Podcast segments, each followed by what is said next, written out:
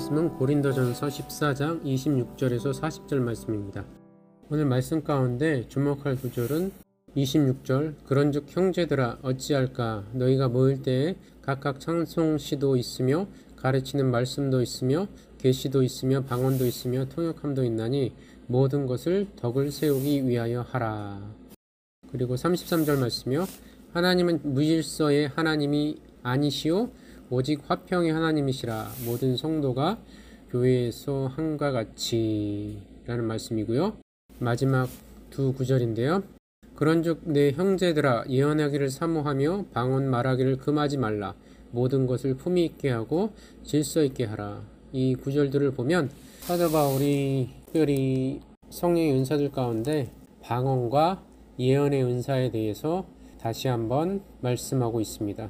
오늘 본문의 말씀은 고린도전서 십삼 장에서 모든 은사를 사랑 가운데 활용하라고 말씀하신 뒤에 다시 한번 방언의 은사와 예언의 은사에 대해 말씀하고 있는 것입니다. 사도 바울은 은사를 사모하며 특별히 예언의 은사를 사모하라고 고린도 교회의 성도들에게 가르쳤습니다.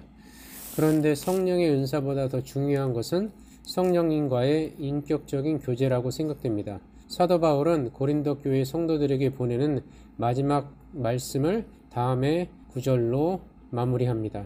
이 구절은 고린도 교회에 보내는 사도 바울의 유언과도 같은 구절입니다.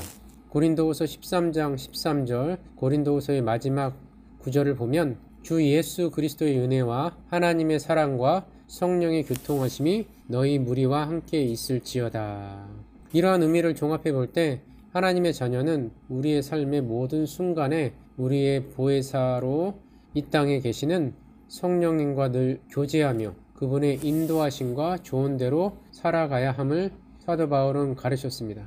오늘 고린도후서 십삼 장 십삼 절 말씀 주 예수 그리스도의 은혜와 하나님의 사랑과 성령의 교통하심이 너희 무리와 함께 있을지어다 해서 성령의 교통하심에 해당하는 교통하심이라는 헬라어 단어는 코이노니아라는 단어입니다. 코이노니아의 의미는 첫 번째 교제, 두 번째 참여, 세 번째 대화, 그리고 네 번째 영적 교통을 의미합니다. 즉 우리는 성령님과 늘 교제해야 하며 성령님께서 우리의 삶에 참여하시길 원하시고 또한 우리도 성령님께서 원하시는 사역에 동참하는 것입니다. 그리고 이를 위해서 무엇보다도 커뮤니케이션, 성령님과의 계속적인 대화가 필요한 것입니다. 그러한 과정을 통해서 우린 성령님과 영적으로 교통함으로 승리하는 신앙생활을 영위할 수 있는 것입니다. 그래서 사도 바울은 하나님 자녀의 특징에 대하여 다음과 같이 로마서에 말했습니다.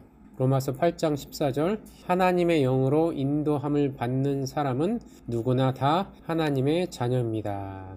예, 그러므로 우리는 늘 성령 충만해서 하나님의 영으로 인도함을 받아야 합니다. 이를 위해서 우리는 매일매일 하나님의 말씀을 묵상하고 그 말씀이 이루어질 것을 믿고 또한 그 말씀을 선포하고 모든 삶의 과정 속에서 하나님의 영광이 그분의 말씀과 성령의 역사하심으로 우리가 늘 성령님과 교제해서 성령님께서 우리 삶에 참여하시게 함으로 나타나야 할 것입니다.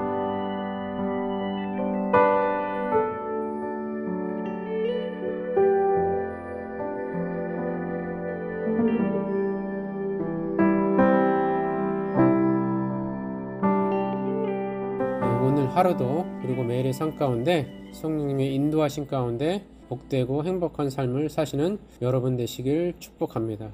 하나님 아버지 감사합니다. 오늘 사도 바울의 가르침을 통해서 성령님과의 교제의 중요성에서 우리가 많은 것을 배웠습니다. 늘 성령님과 교제함으로 승리하는 신앙생활 영위할 수 있도록 축복하여 주시옵소서. 성령님 인정하고 환영하고 모셔드립니다. 오늘도 우리들의 삶을 늘 하나님의 영광 가운데 승리하는 삶으로 인도하여 주시옵소서. 모든 은혜 감사드리며 거룩하신 예수 그리스도 이름 받들어 축복하며 기도를 쌉나이다. 아멘.